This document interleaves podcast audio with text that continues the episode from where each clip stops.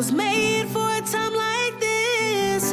But how do I know that this is for me and this is my purpose? That's why I pray for major blessings. I pray God guided me safely through my adolescence. Went through many trials and I learned many lessons. Even when I was lost, I had faith and I stayed with it.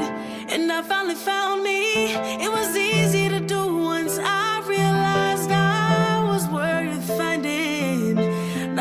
see that silver lining. Only time can tell if it all goes well. Hope I make a difference before I say farewell. They say you're the best when you're homegrown, and even better from the 850. What's going on, everybody? Welcome to another episode from Boys to Men. I am your host, Terry Mr. King. I'm here with my co-host, Eddie Bunch. Eddie Bunch. Okay, and we got our special guest today. I'm gonna let him introduce himself. We got two special guests Uh, actually. Uh, my name's Nathan Hall, uh, and this is my son. Well, oh, yeah, say your Introduce name. my name's Evan Hall. it's all right. We're, we're working on getting him his uh, communication skills up to up to par. Oh, don't worry, he's gonna be yeah, he gonna yeah, be a pro. fine. He's gonna be a pro by the time he Uh, don't be ends. nervous. baby. Got it? Yes, sir. Hey, trust me. Anything you do for the first time, it's okay to be nervous. Yeah, But- definitely. But nervous let you know that you can be excited about Yeah. something new. So there's a good side to the nervousness. Okay. All right. So we got a special guest today, um, Mr. Nathan. I want y'all to and Evan. I want y'all to like explain to the people like a little bit about what y'all been through in the last couple of years and Okay. everything. Um, uh, I was older when uh, when Evan was born. Uh, not and it wasn't an accident or anything. It was planned. Uh, I'd been married for about twelve years at the time, and then shortly after Evan's mom gave birth to him, she got sick a little bit, and uh, she passed away. It'll be three years ago, this uh, January tenth, and she was forty three at the time, Yeah. and so you just kind of you, you go through the emotions of because it was completely unexpected and um, you go through the emotions of how am i going to one live without your best friend your your partner your confidant everything Yeah. you know and then and then it really sets in is like how am i going to be a mother and a father all at once so you start changing those gears up like you know uh, I, I can't just be the strong male figure anymore. I've also got to be nurturing and try to fill both voids at once. And uh, it's a struggle, and it's a struggle till this day. And you know, anybody that uh, says being a single parent uh, is easy is definitely lying, either to themselves or to whoever they're talking to. But um, luckily I've got I got a really good family, uh, both her side and my side, and they, they help me out where they can. Uh, I, I work shift work right now, so uh, my parents watch Evan at night uh, when I'm working uh, for the sheriff's office. And uh, but that's changing come next week, so I'll be riding a desk for the rest of my career and home Monday through, or working Monday through Friday and off on weekends and nights and no more holidays and stuff like that. So, but yeah. Um, so you can talk and see, say how it felt to lose your mom. I like when I first, you know, found out it. I just felt shocked, and I just didn't, you know, believe it that it happened. Yeah. I mean, over time, I just grieved more about it Yeah. and just accepted it. Yeah. But what did she die from? Um, when he was about two years old, she got a, uh bacterial infection, and uh, it caused some issues with kidneys. And basically, that what they said was an nephrotic syndrome is where the kidneys start uh, pouring proteins into the blood Oh, yeah. streams and stuff like that. So like. Um, it's kind of like an autoimmune disease. So basically, what happened was like if I got a cold, it, it's a cold. But it, if, if she got a cold, it'd be like the flu times 10. And what would happen, her kidneys would shut down and she put on a lot of water weight. Well, um, she got, uh, I was working uh, one night and she, uh, it was a Monday night. It was the 7th of January. And she called and said she wasn't feeling well. And I said, hey, you know, you want me to come home? Uh, because I'm a watch commander, I'm a lieutenant, so you know I can I have a little bit more flexibility in my schedule. So I was like, you know, I, I can come home and uh, take to the emergency room, and she's like, no, I'm not feeling better in the morning. So and it was flu season and stuff Oh, like yeah. that. So we took her in the next morning, and spent like six seven hours in the emergency room, and you know like it's not the flu, this that and the other. So they sent us home. Next day, same thing. When it is a, one of those standalone uh, emergency rooms, uh, and then so we went back the next day, same thing, sent her home. Third day, she was like doing really bad, and we took her in, and then they're like, no, she's got sepsis. Basically, it's where uh, just an infection, and the body starts turning on itself and shutting down all its organs and stuff. So they said we're going to transfer to UWF or uh, West Florida, sorry. And um, so I was like, okay. He was getting off the school bus. I said, I'll meet you at the hospital. They took her by ambulance, and I went and picked him up. And then by the time I got from my house to UWF, they were or West Florida, they were transferring her to ICU and they started hitting her with uh, some pretty heavy antibiotics and they were like oh she's doing better this that and the other seven o'clock's visitation's over so you can go home and her parents were coming down and then they called me at like 10.45 that night and said you need to come back up here so i called my parents who at the time lived like five miles from me Yeah. and uh, so that my mom came and stayed with him because he was asleep and uh, me and my dad drove up there i knew uh, being a cop for 26 years i knew what, what was happening so I, I drove me and my dad up there, and um, you know because you know you ask what's going on, and they said we'll, we'll have to talk to you when you get here, so you know. Yeah. And uh, basically, what happened was I guess the antibiotics weren't working as quick as they thought. She started putting on water weight, and it surrounded her heart, caused her to have a heart attack, and she she passed. So, but yeah, um, and she was she was like my best friend. She was if if I weren't at work, I was at home with them, and so you know it. Even to this day, you get emotional and stuff like that. Um, but yeah, uh, you know, I'm given an opportunity though to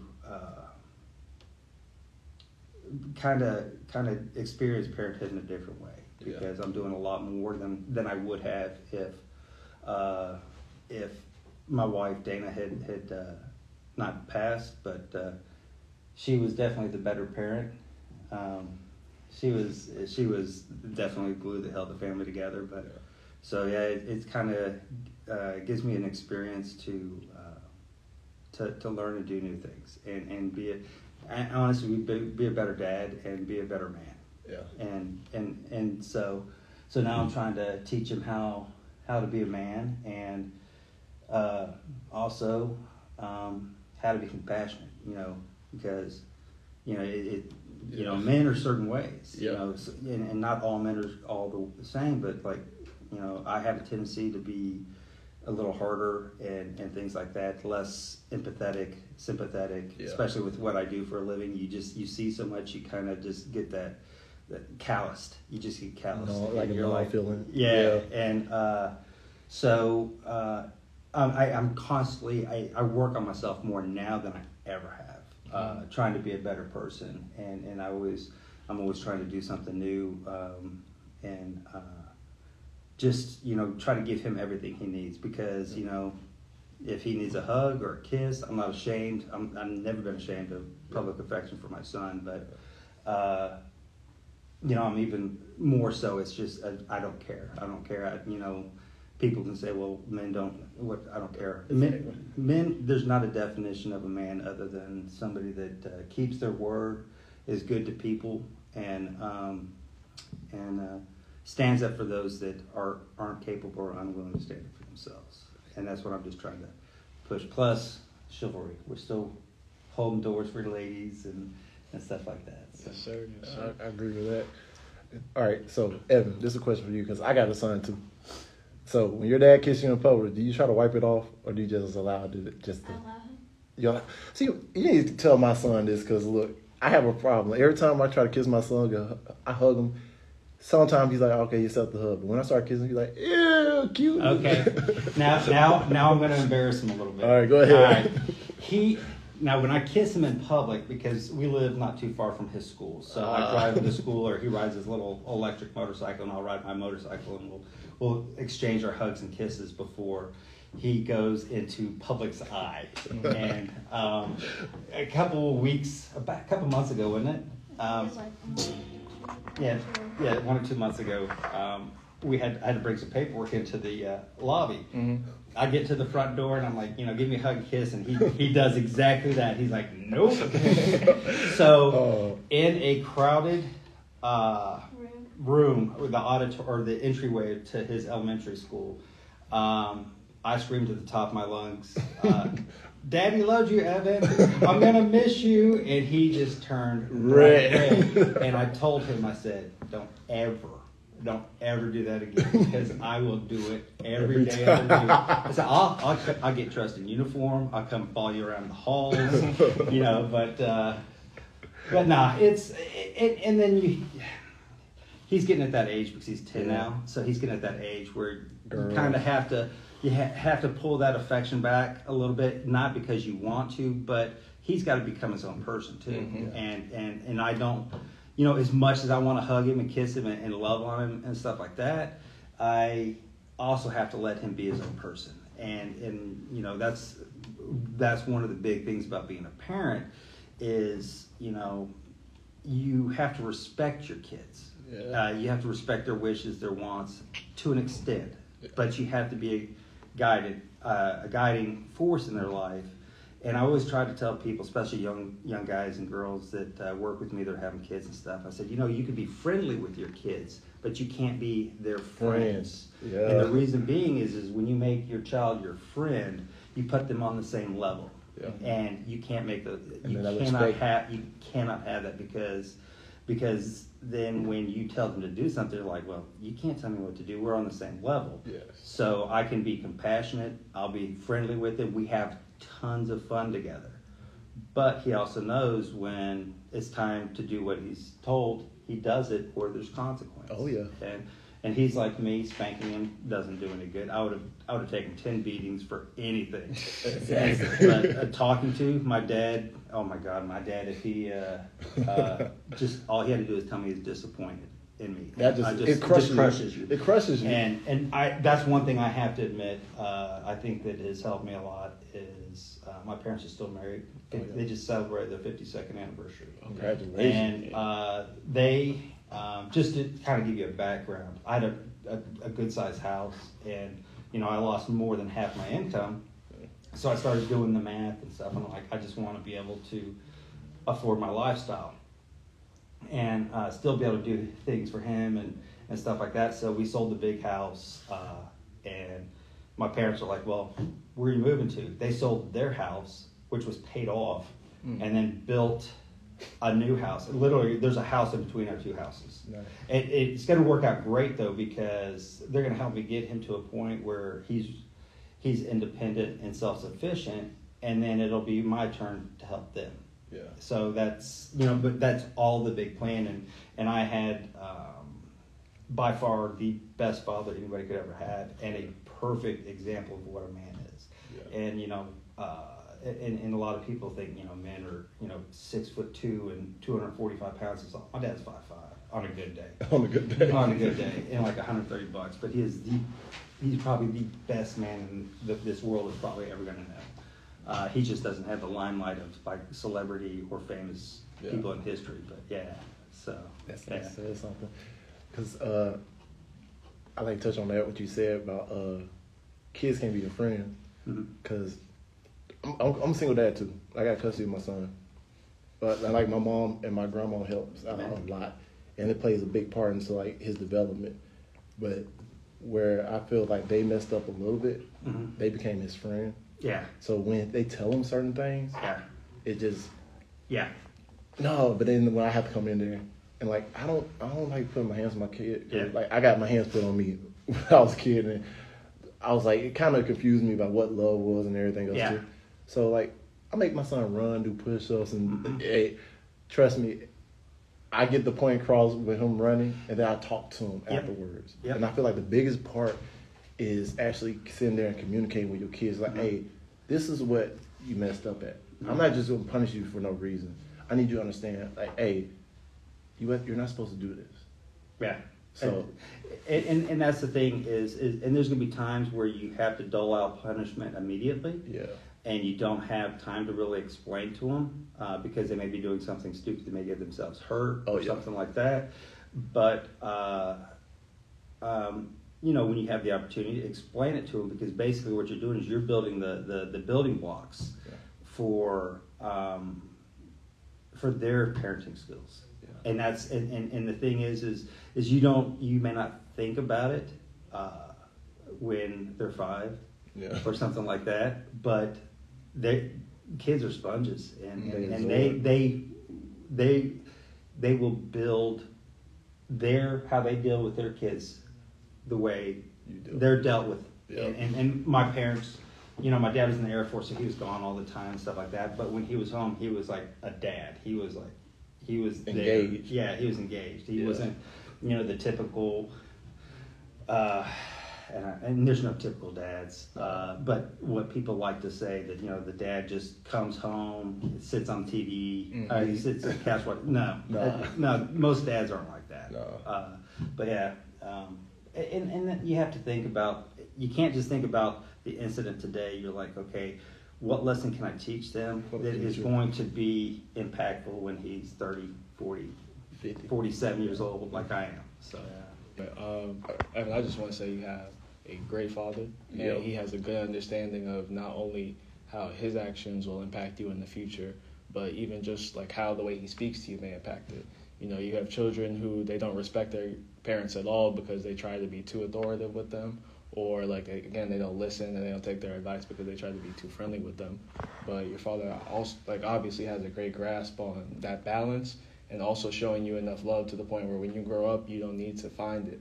You don't, you won't feel like you need to go searching for it. You have it at home, and anything you choose to bring into your life should reflect that. So Yeah. great props to you I because appreciate that. Yeah. like I was talking with my sister yesterday about some of the issues that we have with our father, and it's like you know, as a kid, it obviously hurts when somebody you love and care about like messes up. Yeah. But there's always opportunity for forgiveness. and and, and that that's exactly it is is you know when when I do have to punish him or something like that I think he understands that it is it is once it's done it's done I don't hold grudges No. I and, and it has to be immediate you know you can't be one of these people that the kid does something for like three or four or five weeks and you let it slide and all of a sudden you blow up at him and Mhm. you're like no, no, no. You address it immediately because once he does it the first time, or they do it the first time, and you allow it to slide, and they do it the third, fourth, fifth, they think that it's okay. Mhm. And then when you blow up, it confuses them. Yeah. It, it, it's just like any of your friends or anything like that. It's just basic relationships. And if somebody does something you don't like, you have to address it immediately, and then let it go. Mhm. And if they continue, then you address it again, or you have to remove yourself from the situation. Obviously, he can't walk out. He's not moving out of the house until like six weeks from now. Then he's getting his own job. And, Yeah. Uh, Gotta start paying the bills. yeah, Whenever my son told me he's running away, all right, people think I do this and it's, it's like dramatic, but I say, no, I say, all right, I need you to get out all your clothes. That's mine. I bought that. I'll let you keep one pair of underwear. yep, I- I'll let you get one pair of socks and you can get out.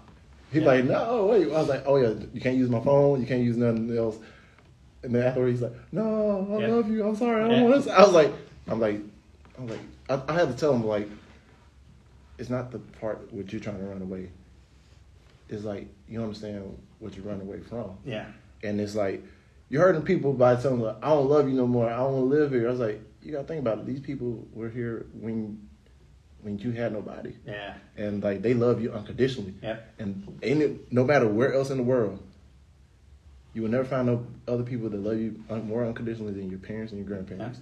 Like they will do, they'll bend over backwards. They'll go through hell and high water. They'll kill And- somebody for and you. that and that's exactly it. Because if you do go through a dramatic situation, Yeah. uh, and you'll know who your friends are because Exactly. they'll show up and then they stay, um, and and and you know life moves on and stuff like that. And I've grown apart from most of my wife's friends, Yeah. all except for her best friend. You know, they're still in our life. We go to birthday parties together. We buy each. We don't buy each other Christmas gifts, but we buy the kids Christmas gifts, stuff Oh, like yeah. that. So you know, you, you're like, okay, this is three years later, and we're still going over their house. We went over to their house uh, two weekends ago for breakfast. And, and just hung out with them for like two hours, and so yeah, you That's know, so yeah, it, yeah, and like my most of my friends I've known for like twenty plus years, and I had my closest friends all showed up to the hospital. My wife died. That Mhm. it, it like Yeah. twelve thirty at night. They were I had big quit whatever they were doing and came and saw me. And and those are the people that you want to keep in your life. You want to keep the positivity, and and that's one thing I've been really working on uh, because as as a police officer uh, and uh, you know, going through the loss of, of my wife, it kind of made me you know it makes you jaded, and you're just you get Yeah. you get to the point you're just like you know what's the point, and um, so I've really been working on my myself the last year or so uh, about trying to be a positive influence Yeah. eh, to everybody. Uh, and if I can't be a positive influence in your life, I don't need to be here. Yeah, because I'm, I'm not gonna lie. Even in the gym, when I see him, there's always a smile on his face. There's always some words of encouragement. And to be honest, I watch him work out, and I'll be like, ah, I I get encouraged to work out more because like, hey, when I get up to 40, I'm trying to look just as good and just as big and keep the same strength up and everything too. And like the conversations too, because I remember we talked about your kids one time, and we talked about a little bit about this, hmm and like he came in with open arms, like if you ever need anything, let me know. And when you find people genuine like that, that's like good mentors Yeah. and everything, and like that's just un- that's unconditional. It kind of reaffirms your like Yeah. your belief in people too. Mhm. 'Cause, you know, Exactly. you interact with so many bad-hearted people, and you know it just kind of chips away at you a little bit. And I think But- social media and like media, Yeah. where they put out so much hate and, everything, And, and that's one thing. I have zero social media. I don't have any social. I, I LinkedIn. I've got it uh, for, for because I, I'm getting close to retiring So uh, from the sheriff's office. I, I have zero uh, social media. He has zero social media. Yeah. The reason being is you. The term is perfect. Facebook friends.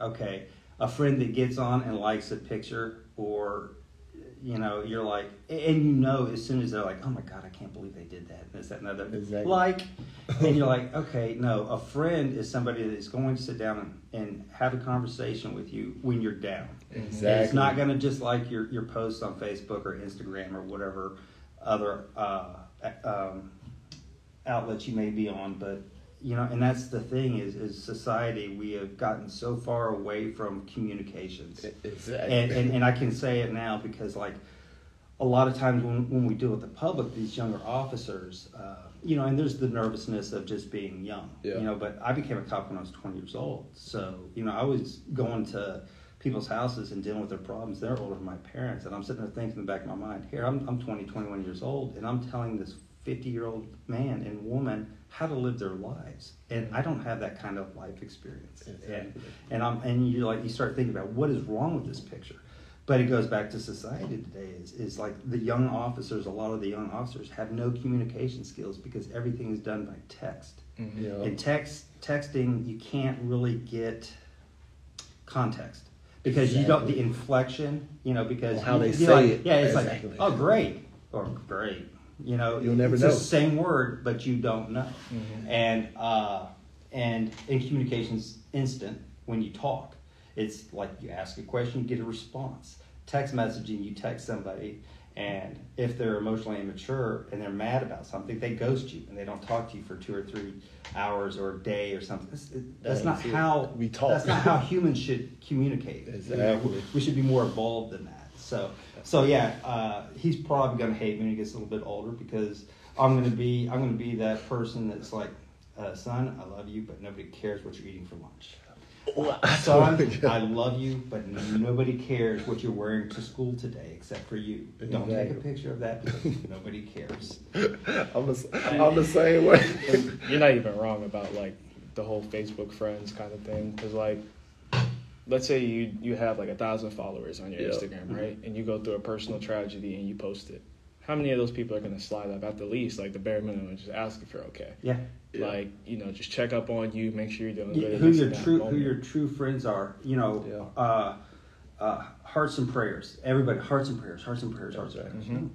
No, it just no. You know what? They take the empathetic Go to their house, give them a hug, let them cry, see if they need anything, and then check on them. Uh, a buddy of mine, um, going back to my wife, uh, I think God's given me a gift. Uh, one because He's allowed me to realize that I don't focus on the loss of my wife. I focus on the 21 years we were together. You know, married for almost 20, and she she she uh, made me a better man. She made me more caring, more loving, and, and made me realize that, you know, it's okay to understand your feelings and, and, and not be well like I, I've been for most of my life where something bothers me, guys just shove it down, Suppress just shove it down, shove it down, don't address it. it. Uh, and you know, I'm not ashamed. That, yeah, there's there's many a times uh, where life just gets rough, and I've literally pulled in behind buildings and just lost it and cried, Right. and, and and that's fine, you know, because that is that is naturally your stress leaving the body. Yeah. Is your body's trying to get stress off. You're just that stress, but. Um, having lost my wife, I had a buddy that passed away. Uh, he, he was a sergeant with the sheriff's office, and he passed away on the 9th of December. And uh, I've been able to help his wife kind of like guide her through. Same And, and we talk uh, or text almost daily. And, uh, and sh- when she's having a bad day, You there? I, and, and know what? And when I'm having a bad day, She's she boosts me, and and and, and it, it's a completely platonic relationship. Uh, she's she's an amazing woman, but she's going through a really really rough time, and she actually found her husband. He passed away in his sleep in their bed. So, so yeah. Uh, so I've and, and the thing is, it's funny, you know, being in law enforcement, how many people that I have come in contact with since then that have lost somebody recently. So I kind of, Got you it. know, and sometimes you have to you have to shed some tears and and and really let uh, let a little of yourself exposed and and, and, and and tell people your story so you kind of give them hope. And and that's what that's what it's all about is is yeah you're not going to take away the pain or anything like that and you can understand it but you know her relationship with her husband was different than what my relationship with my wife was.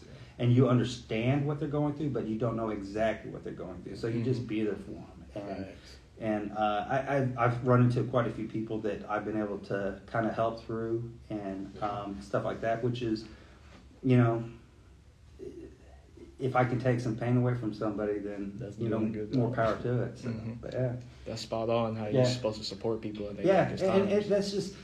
And, and I tell I tell Evan, it doesn't cost anything to be nice or Exactly. kind.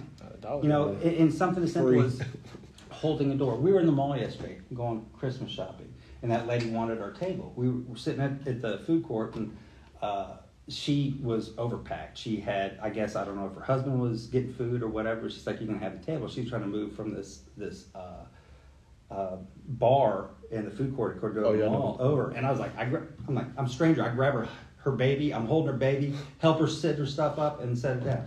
Five minutes, Merry Christmas, boom. Not even five minutes, thirty seconds Yeah. of helping somebody. It's those simple things, and I think if more people did stuff like that, This um, world would be way better. the world would be way better, and, Yeah. and we wouldn't look at each other through how we're being instructed or told to through the media, because the media don't care because Nope. division All about a and animosity is is what the dollar. sells, Mhm. and and you know i- if they can get us going at each other's throats for you know your sexual preference, political preference, c- color, whatever, Yep. and, and you have if you have division and uh, animosity towards somebody just because of they're different than you. Well, you know what? Guess what? That's Sometimes that's really good to have something different. It's like food, and it's it's just this simple. You you look at food, you're like, oh, I don't like that. How many times have I said, just try it? And he's like, oh my god, that's good. Mm-hmm. it's the same thing with people. Yeah, they may not look like you, or they may not have the same political views, but they could be like a really good friend, and you just don't talk about certain things. Exactly. Or you could talk about it with an open mind and understanding that you're not going to uh, change everybody's heart or, or mind, but you can have an understanding. Yeah. And if you have an understanding of, of people, then you can get so much further than where we are. Yeah, because actually, me and one of my best friends, we went out to eat uh, at Waffle House like three, four months ago, and we start talking about stuff. Like we talk about political stuff. We talk about Black Lives Matter, all this different stuff, and I got a Black Lives Matter clothes line. Mhm. So he's like, start talking about everything else, like talk about what's going on. I told him, yeah, I voted for Trump and everything. He's like, wait, what? I was like, he's like, and I was like, to be honest, I agree with a lot of stuff he was saying, and it was my vote, and it was my opinion at that time who I wanted to vote for. But me and him got in a whole complete argument about me doing going like he's like, no, this. I was like, bro, to be honest, he's like, well, think about this. Black Lives Matter is political. I was like, no, the idea was not political. I said other people adopted it to make it political. I like the idea of what it was standing for. Mhm. I believe like really, yeah, our lives matter.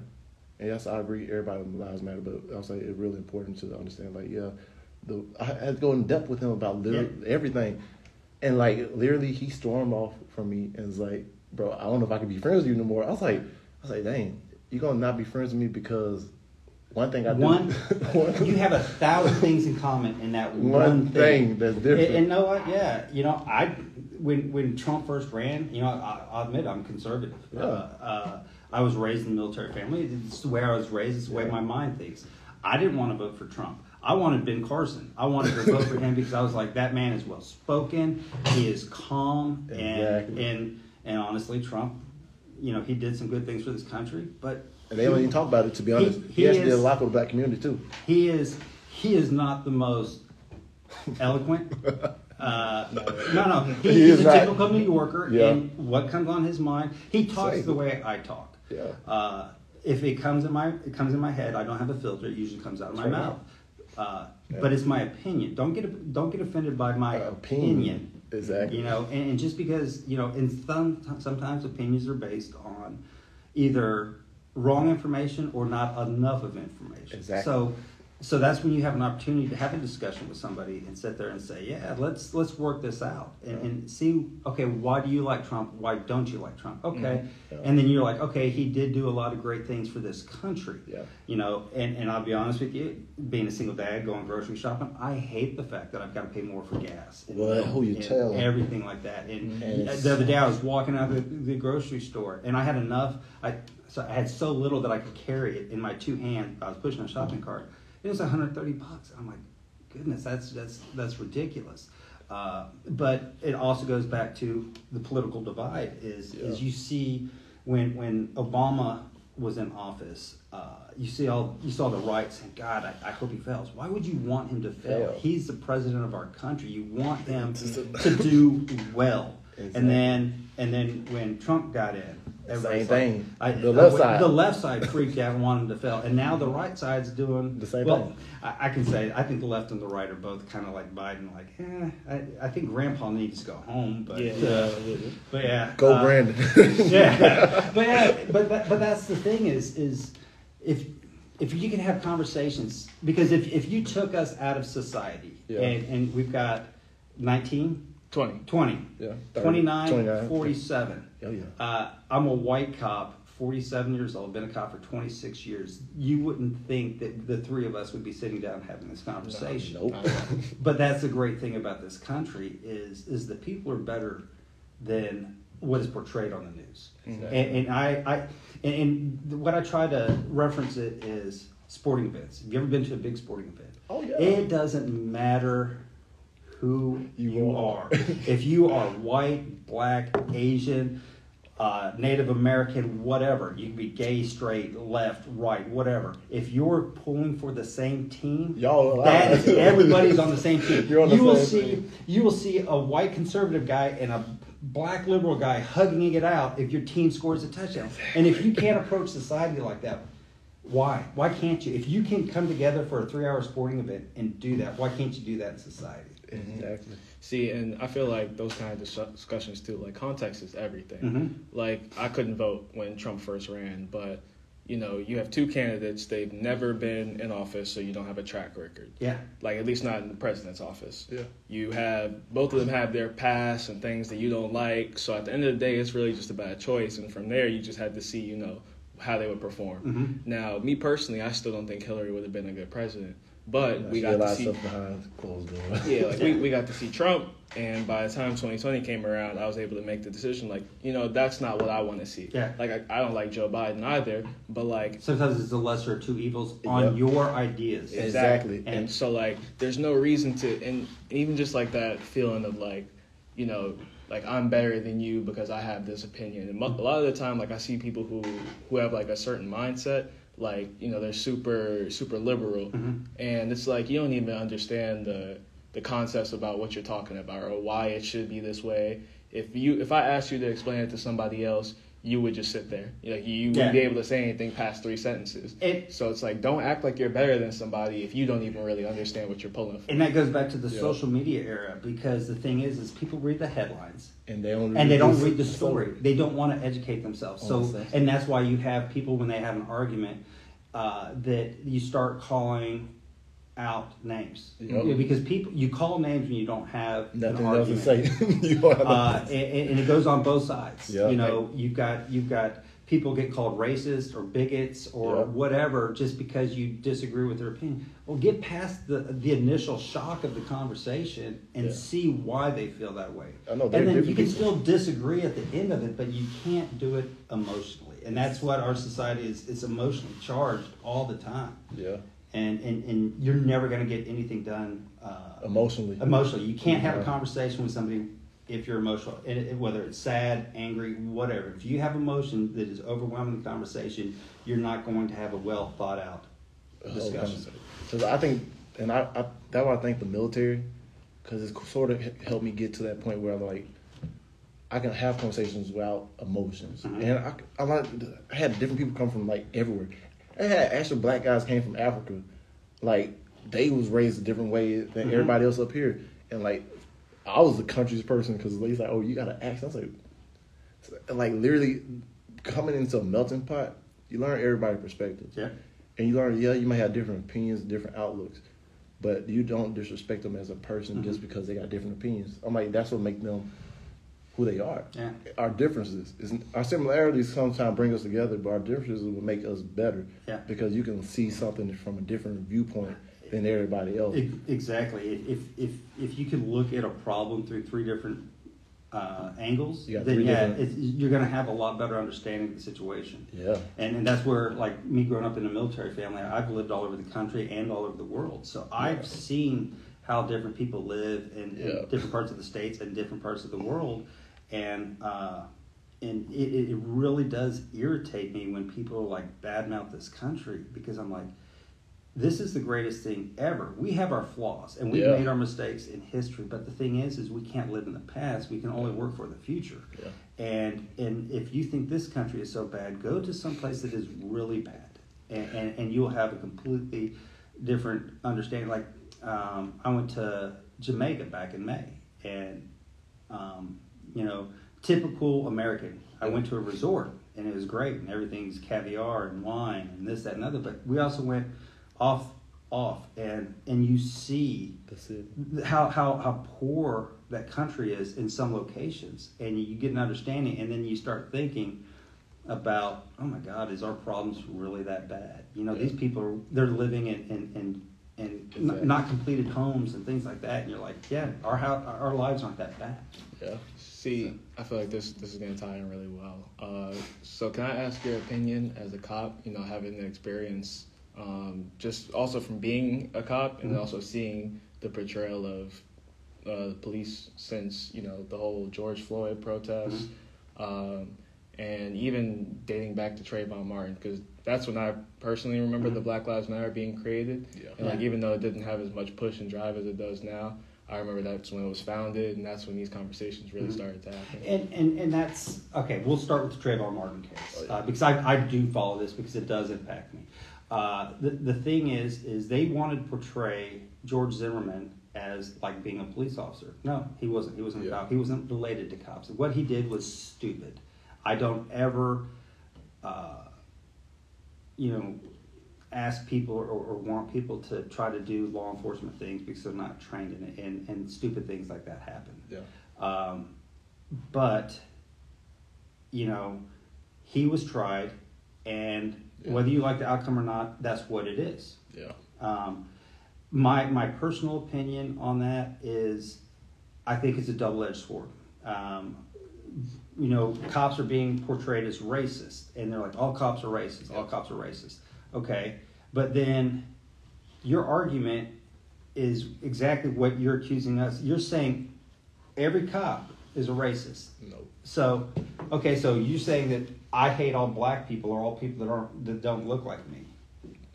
you, you're using a blanket term, saying that we use blanket terms by saying all black people are bad, Yeah. and now you're saying all cops are bad. You're doing the you- you're doing the same thing of uh, you're accusing us of doing this.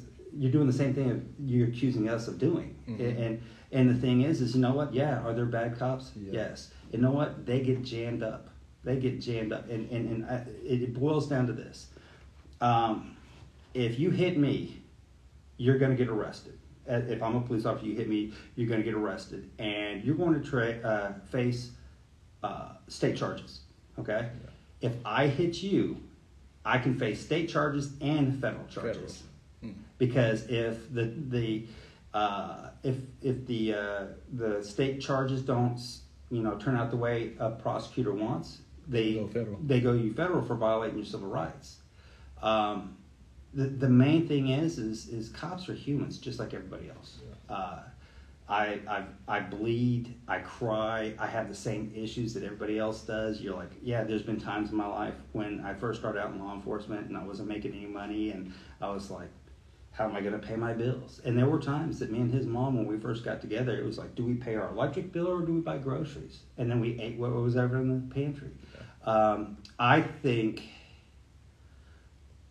the the two entities really need to sit down And and, and quit talking at each other and talk with each other, um, and and and realize that that there are instigators on both sides. There are some bad cops, Yeah. and there are some people do some stupid things, but um, I've seen a turn of where everything that a cop does, they're like, oh, they need to go to jail. They need to go. Well, I also tell people this: law enforcement is ugly job. Yeah. It is an ugly job. Uh, this is a implant. I've had my tooth knocked out. I've had a uh, uh, partial dislocation of a hip. Um, I've had concussions. I've been cut. I've been shot at multiple times, and you know, never once during an emergency response in 26 years did I ever know of a police officer say, "Well, what is the victim's color?"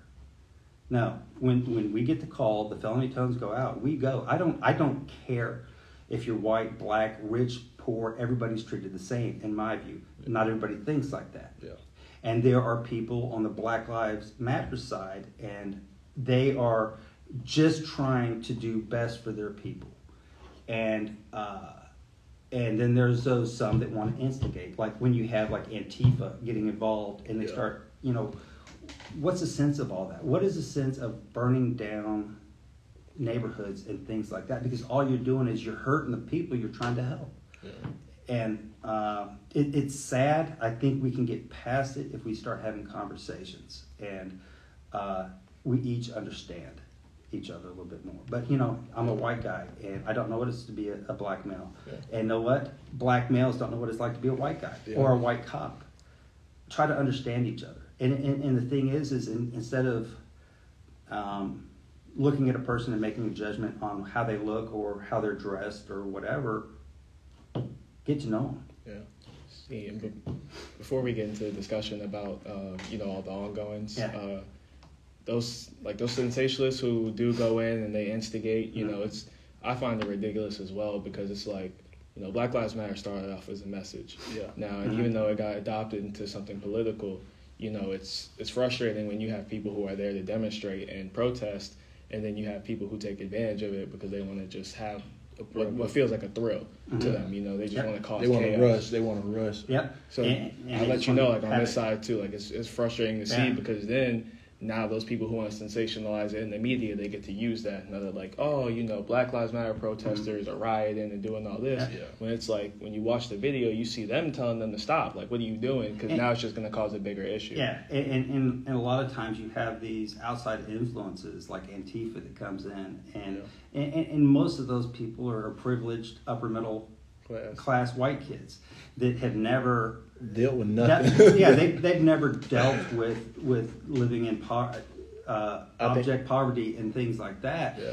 and, and and they want to have a cause because their life their, their life is so easy they don't they don't have to struggle for anything so they they they have to find a cause and then they they go to the extreme Yeah. You know, it's, it's just like anything. You know, pizza. I love pizza, But but, I can't yeah. eat it every day. Oh, yeah. You know, it's great to have a slice every now and again. Just like you know, you can be passionate about something, but you can't let your your passion overrun you to where it becomes a negative influence. See now, because I can see on both sides. Because I got pulled over a couple times just because I had my hood on in my car Mhm. on the way to Panama City. But also, I know there's a lot of good cops because I had an anxiety attack in the end of last year outside of Jimmy's and Quintet, and if it wasn't for the cops that was there getting me like back order, I was, mm-hmm. I really I felt like I was I was dying. Like my heart felt like it was just pounding down my chest, and like I got a lot of friends that are cops, and like I have like that's the thing about it. I'll be like, dang, I see so much bad going in because, like you said, there's so many people that's talking at people versus talking mm-hmm. with them, and like certain stuff they put out on social media is like all the bad. But I say we can't label like we can't use these labels no more because I know a lot of good white cops that are like the outstanding Yeah. police officers, and I know some black people that are outstanding black people. I feel like the media is really what is using the outlet to push more division. Mhm. I understand like there's a lot of bad stuff, and yeah, we do need to get away with all the bad apples. And every entity in like Black Lives Matter with people, or, and the same thing with police officers, the bad ones. Mhm. Like I really feel, but like think about anything in life, you're gonna have some bad apples, and you just got to deal with them when they come to it. Um, As an individual, not as a group. exactly. You can't say all cops are bad because they're not all bad. Yeah. All black guys aren't bad because they're not. Not all Asian folks. Oh, You yeah. can't. You can't use broad. terms for Yeah, that's people. exactly right. I know in the- military, what we used to do, when there was one person that did something out of line and got all of us in trouble, yeah, you made us look bad. But when closed doors, oh, you ever seen the movies they talk about when you hold the sheets down and hit you with a bar of soap? Oh, we yeah. actually we actually did that Yep. because it's like, bro, you ain't just made yourself look bad; you made the whole people look bad. So I believe some, I believe that does happen with police, policing.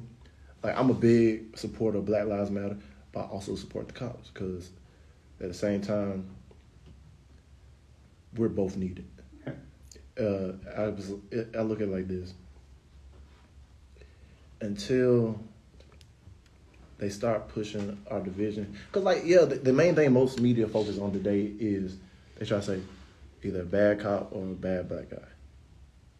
That you see, like, you remember there was a dude on social media, he was outside playing the community, the cop playing basketball with people, got them mm-hmm. basketball goal. I was mm-hmm. like, I feel like if you start pushing out more good, and, you know, like I said, the, the justice system behind, like, the policing is one part of the justice system. Mm-hmm. Then you got the court system. Now, really, if you think about it, it's the court system that I feel is more flawed than anything else because it's like you said, it's really a double edged sword in that way because you got so many people going in different things, and when they got juries and everything, it was like everybody got their opinion, everybody got their viewpoint. Yeah, the outcome don't come out certain times, most of the times how we want it to, or how people should think it should be. But as us, we we has we learned, you know, just deal with it and keep going on because at the end of the day, we still got to keep continue living. We still got to get along with each other. We actually still got to improve the the communication. I feel like if uh, all the people in the community, the leader wise, I'm talking about race. I'm talking about every type of leader in the community get together and just have communications about, hey man, what you want our community to be because we want to be a safe place for these kids. We want to be a safe place where, you know, there ain't no trouble going on. There ain't nothing like that. It comes down to the safety at the end of the day. And by me being a father with kids, I do have, I do have two worries, and this is my opinion, my worries, because I do see some of the negative stuff that be happening. Uh, I'm scared of my kid going outside playing with a Nerf gun. One for I don't want no one to mistake him having a real gun, but then also at the same time too, I don't want to be in a neighborhood where like make mistake is a drive by, and he get shot just because he's out there in the thing. So there's need to be a middle ground Mhm. because it's it's basically about the kids' lives and their experience, and we don't want them spirits no hate, because like Tupac said this. I don't know. Everybody heard Tupac. love Tupac. he said he loved Tupac. So look, it said the hate you give, the F word, Yeah. little infants. Yeah. So, and we don't want to mess up the kids because the world we living in right now is already messed up enough. Let's do some more healing and actually, you know, bringing this stuff together. I want this unity because, to be all at the end of the day, we're all human beings trying to survive on this planet and get along. But until we understand we're all human beings in the same thing, and we we like your life matter, your life matter, we we matter, Mhm. and we start treating people as equals, same opportunities, then I guarantee you, like Yep. bro, this life world, See, like like we said earlier, um, you know, like about like we said earlier about people who like they have these really strong beliefs, but they don't really have any like basis on it. I would just like to provide you with some perspective, like as a as a black kid, why I feel the way I Oh, do. definitely. Um, first of all, I feel like you know, cops just because of how the system is set up, like you guys are the face of like what goes on from law enforcement side. Like if they enact a law or they feel like something needs to happen, you guys are the one that has to go in. Mhm. The same way that you know, if, like somebody in the Middle East, if their home was destroyed and now you see you know these these military people, obviously you're gonna have these negative feelings about it, and it it comes down to being a human and preconceptions. Like we're all human, we we all have preconceptions, Yeah. but the thing is, is like when you have those preconceptions and you act on them, that's where the issue is Yeah. drawn. Like they messed up first of all by not providing you guys with therapy. You know all the things you have to go through, oh yeah, and the fact that you're not given something like that from the start to help you kind of deal with it, it's it's a, you know there's a failure on their part. And like you said, you know the whole course the whole court system being worse than necessarily Yeah. cops are Mhm. Where the real outrage comes is not the incident or the tragedy because you see that like once once or twice maybe you know every few months Yeah. it's when the ruling happens and it's like you know how did we see this happen and you know we have these set laws and they still manage to get past it Yeah. um, but again like me personally i feel like the issue with at least on this side is like cops have many cops have preconceptions many people in general just have preconceptions Yeah. about other groups, but it's like you guys are the ones who have the power to act on it. Mhm. And I've been in that position where like I had a preconception about a group of people like in the hood, right? And then I go, I went and I lived with my cousins, and I was in that for like a year, and it's Mhm. like, you know, you kind of, you kind of realize like, even if it's even if they're doing something bad, at the end of the day, they're human and they're doing Yeah. it because of their circumstances.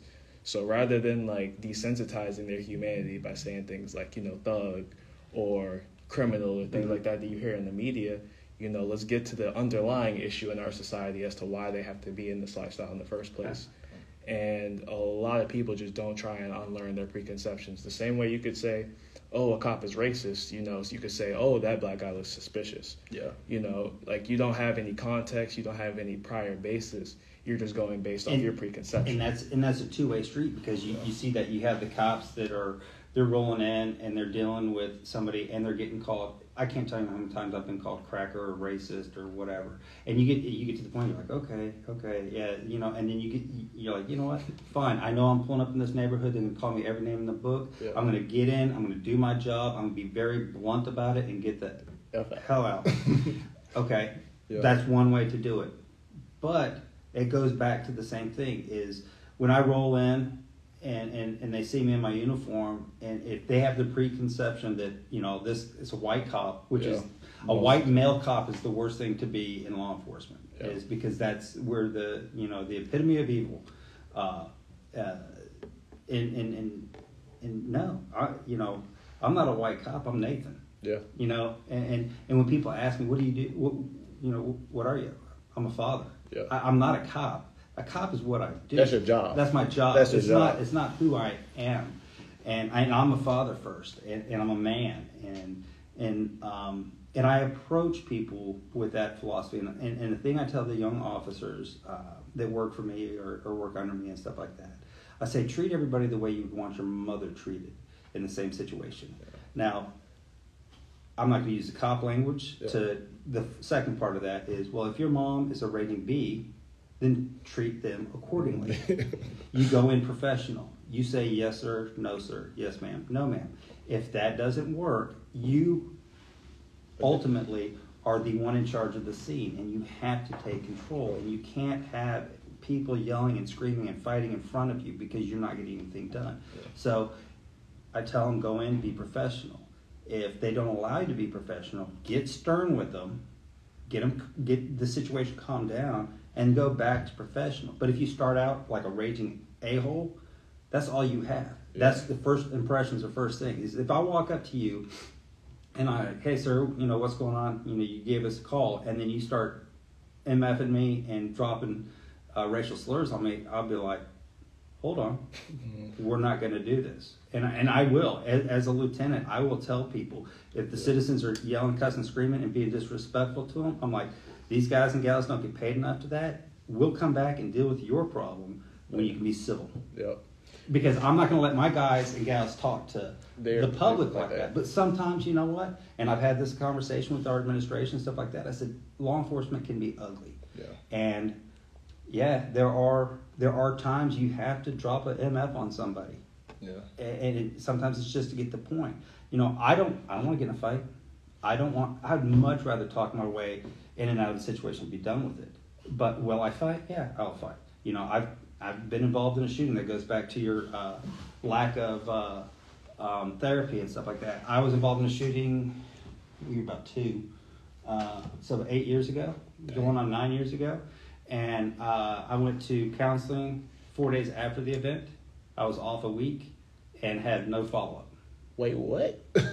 See, and that's what that's what I'm talking about. Like, because you know, I can That's have PTSD. my yeah, I, That's can, I can have my preconceptions about cops as a whole, Mhm. right? But like, I'm not gonna take that and apply that to you when I, I like I don't know you. Yeah. So like, you gotta let people's like even even if you have preconceptions, you haven't been able to unlearn them. You gotta at least let people's actions, individual actions, speak for themselves. That's exactly right. And like that lack of therapy, you go into a situation like that, you end up in a shooting, right? Mhm. Now, because you haven't been able to like pros- properly get through that, you could end up in a similar situation and like that PTSD triggers. Okay. And now you're more on edge, and now you know you don't want to be in that same situation where you're vulnerable and like, hey, I could get shot. So Mhm. you might be more like prone to pull out your gun. Yeah. It's it's like it's it seems so simple when you break it down, but like when you have to apply it to all these like different communities, Yeah. all these different people, it's like why haven't we done it yet? And, and, and, and I think one of it, it, it boils down to money. Uh, if society wanted the, the ideal law enforcement officer that was able to have an ex, be an expertise on mental health issues and the law and use of force and everything else, you would have to start cops out at like 150 200000 dollars a year and, and, and just like when you hear the arguments well i can you know why didn't you shoot him in the leg or something like that you know what yeah we could probably spend every guy out the range and maybe get half the agency proficient enough to shoot people in the thigh if they're perfectly standing still See, and Yeah. like trying to get people to train, like train them up, especially in something that they're not an Mhm. expert at. I don't think that's the solution. Either. No. Like me personally, like if you if you get on a call right and they tell you that there's a mental health crisis going on, rather than just sending you know police officers who may not be experienced at it or just you know a counselor who doesn't really have that protection for themselves, Mhm. send them as a unit. Like Yeah. you know, send them together so that you guys can work with your strengths to help solve the situation properly. Because that Yeah. was my question. That was my question. I was about to ask, like, all right, because you, I, I realize you said like a lot of the most of the young com, uh, cops that coming in these days, they have a problem with the communication. Mhm. How do we correct that on both sides? Um,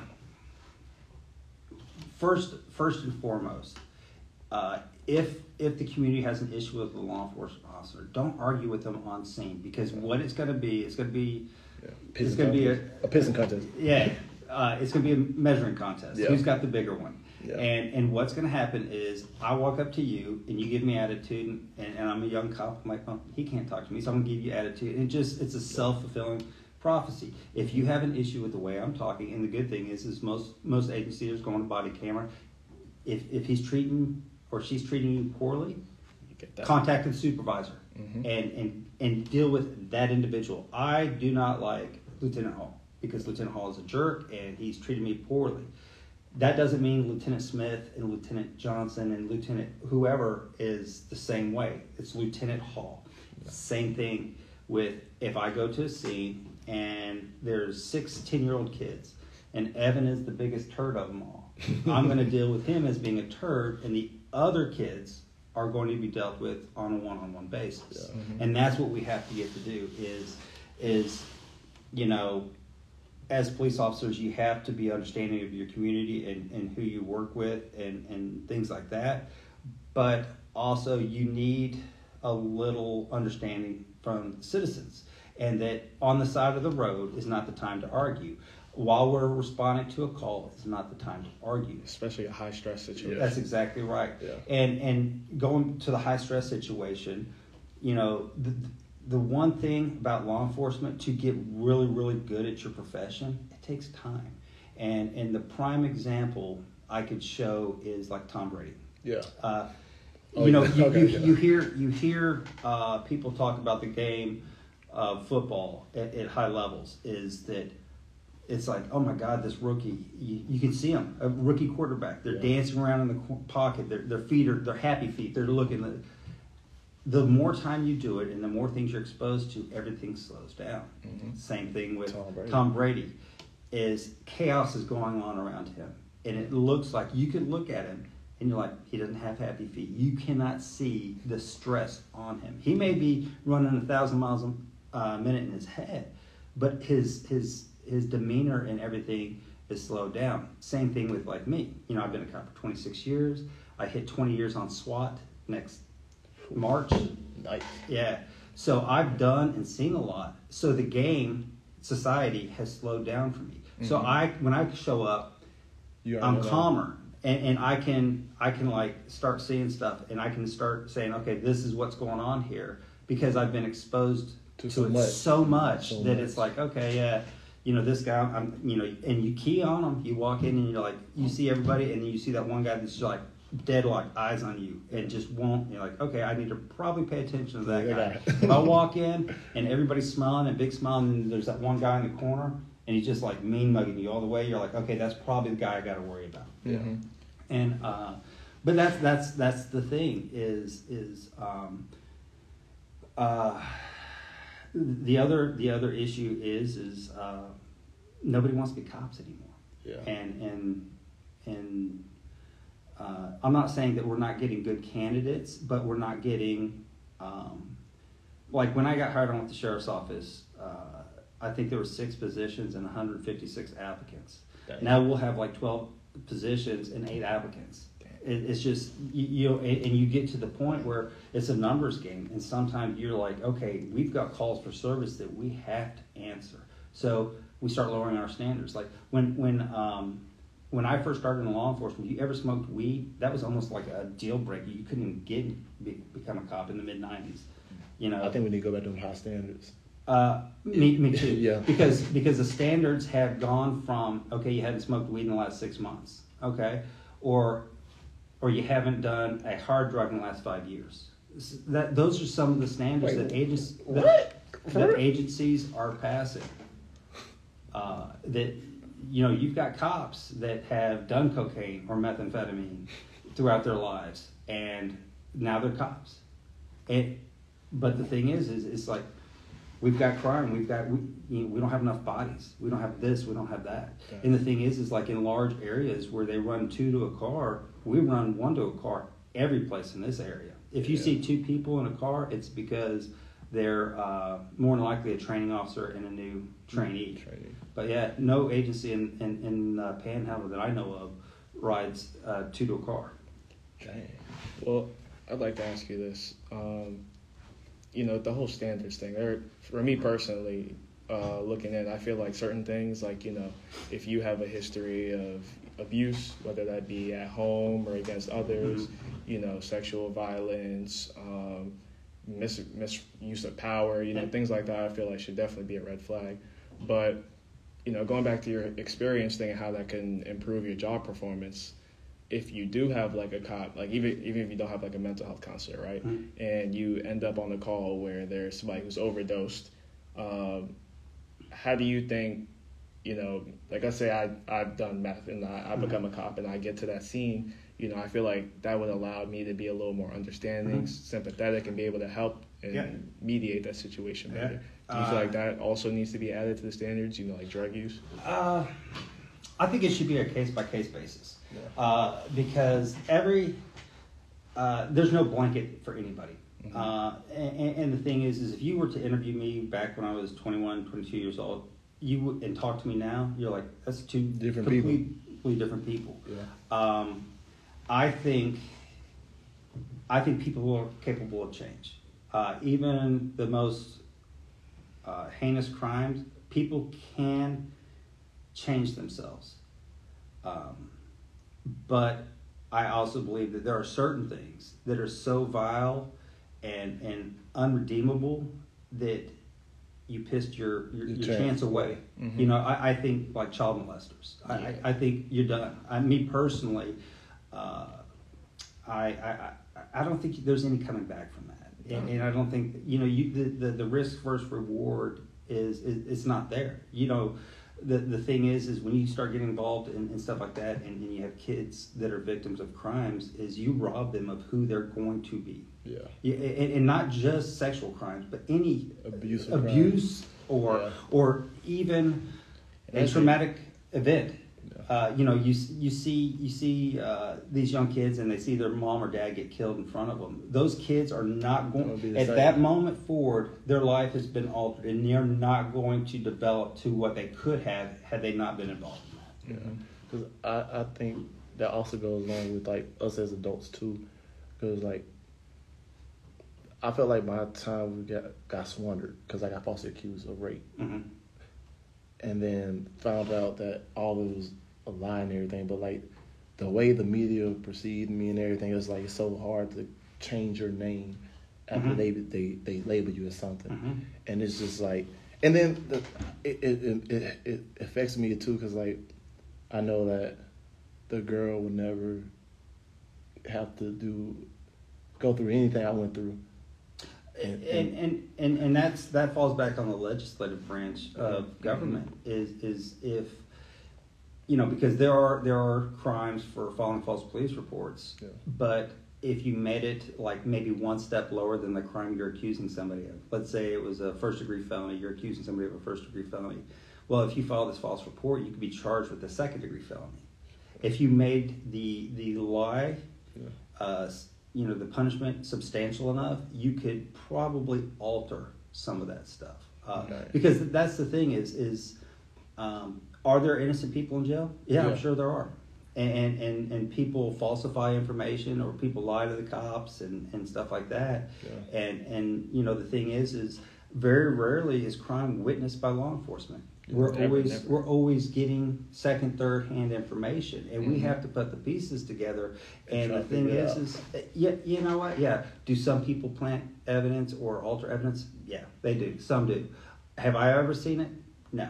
Uh, but it does happen. hmm But in the grand scheme of things, it's not very common. And, and just like you were saying earlier, you see the bad event maybe once, twice every couple months. Yeah. What you don't see is there's like a million interactions between law enforcement and And American community. citizens every day in this country. A million. Yeah. And if you're, we'll just say say three months. So there's a million encounters. So that's 90 million encounters over three months. Yeah. And you have two incidents. What is the percentage of having a negative encounter with law enforcement that turns poorly? oh yeah It's not very common. That's that's exactly right. But the thing is, on the news, That's the main one that's see. the news. It's like it's happening every day. No, it doesn't. It doesn't. Um, yeah uh, how many? You know, I've I've bought Christmas for uh, the whole community for for families and stuff, and and I love his mom about it because she's like, I come home, she's like, what's going on? I said I went to this house and. The, the youngest child's sick, and they're going to Jacksonville for surgery, and mom can't afford it. She had to spend Christmas money, and she said, "All right, all right." Next morning, she's like, "Come on, let's go." I said, "Where we going?" "We're going to Walmart." What for? I said, "Because we're going to load up your cruiser, and you're going to drop off Christmas To the to the to the kids. Yeah. And, and and we got to that point. I'm not rich by any means. Uh, we were never rich, but we were we did well, and we were we were allowed to do that. We still do that today. We we go by um, That's great. That's Christmas for uh, underprivileged kids. We'll pull the tags off a Christmas tree. And we buy a boy and a girl every year. Me and him. That's what I'm talking Yeah. about. So, And, and that's the thing is, is, is, is just giving back is, is just having that sense of um, community. And, and, and the thing is, is we're all Americans, and you're talking about labels and stuff earlier. And I think if, if we could get rid of the labels of Yeah. African American, And just American. or you know, that's the th- that's that's, That's- exactly that's what we are at Why, of the day. why am I not called a European American? We're actually the Yeah, only and- country. We're the only country that actually does that. Mm-hmm. and that's the system, like right there Yeah, but the thing is, is, is, is, you know, if you look at like you see a lot of schools and stuff, and they're trying to like segregate dorms and, and, and safe spaces for people and this that and the other. I was like, oh my god, you look at what the people did back in the '60s through the civil rights wars and Yeah. stuff like that, They were and, and, and we're reverting back to what we fought. Why would we want to go backwards? There's it's insane. See, I, I laugh at it. I laugh at them because it, it, uh, uh, it's. I'll go ahead. You go ahead, Eddie. before we get into that one, uh, like with the positive interactions with cops, like there have been times where I know like I'm doing something wrong, and like Mhm. at that point I just have to accept my responsibility, Yeah. right? Like I've been caught smoking, me and my friends, Yeah. and we're out in public. And the reason we got caught is because there happened to be like a lot of shootings downtown that Yeah. night. So the Yeah. police were just active. And, you know, the cop came up to the window and, you know, the smoke comes out, it's a big wall, and Yeah. then he's just like, damn. So at that point I'm like, okay, I'm going to jail. Yeah. like I, I done messed up. But the cop knew that like with everything going on that night and you That know was it's not that serious. He used to smoke. He was like, "Listen, man, it's not that serious. Like, just go home. This isn't your neighborhood. You know, if you want to do that, you find the proper avenues to do that. You- you can do that at your house. Exactly. Yeah. So rather than like It's- you know me having to come and do this to you. So Yeah, that's that's exactly what I do. Is because the thing is, is we have such a a lenient approach on marijuana use now uh, because there's so many medical cards and things like that. Uh, my conversation is is, dude, where are you going to find me? More likely on the highway or in your living room. Go home and, And smoke that. All- I, I've never smoked weed. I'm 47 years old. I've Yeah. never done that. You know, I I'm not an angel by any means. I drank more alcohol before I was 21 than I have since. Yeah. Uh, but it, it's just it's know your environment. And know where the, to do the, it. The, the cops aren't going to roll up on, in your living room Mm-hmm. uh, and, and you know arrest you for having a little bit of weed if you know you're in your living room. But if you're riding around where the cops are and you bring it to their attention, you're like, Yeah. some some cops can be like, man, I got bigger things going on right now. Get on home. Oh, yeah. And other people will be like, well, if I take them to jail, I can get two hours of overtime for paperwork. And they're like, hey, Christmas is coming up and stuff like that. Oh yeah. You know, because that's the thing is, is, is, is and sometimes you're like, and I, I'll admit it, as a training officer, I did that one time. Uh, we caught a guy with a little bit of weed. We're, we're going to kick him loose and stuff like that. And I was like, I looked at him and I was like, oh, this is a training opportunity. I looked at my uh, my uh, trainee and I said, hey, have you ever done an NTA, which is a notice to appear? It's an arrest, but you don't take him to jail. Yeah. And I was like, we didn't have a whole lot of opportunities to do those. So I was like, oh, this is a perfect opportunity. And I kind of screwed the guy for the weed by giving him a charge, but I was training Someone else. someone else to do it, and, Yeah. and it was it was not, and we could have taken them to jail, Yeah. but it was just a training opportunity. And sometimes sometimes that's what decisions are made on is just it's just it's something that simple.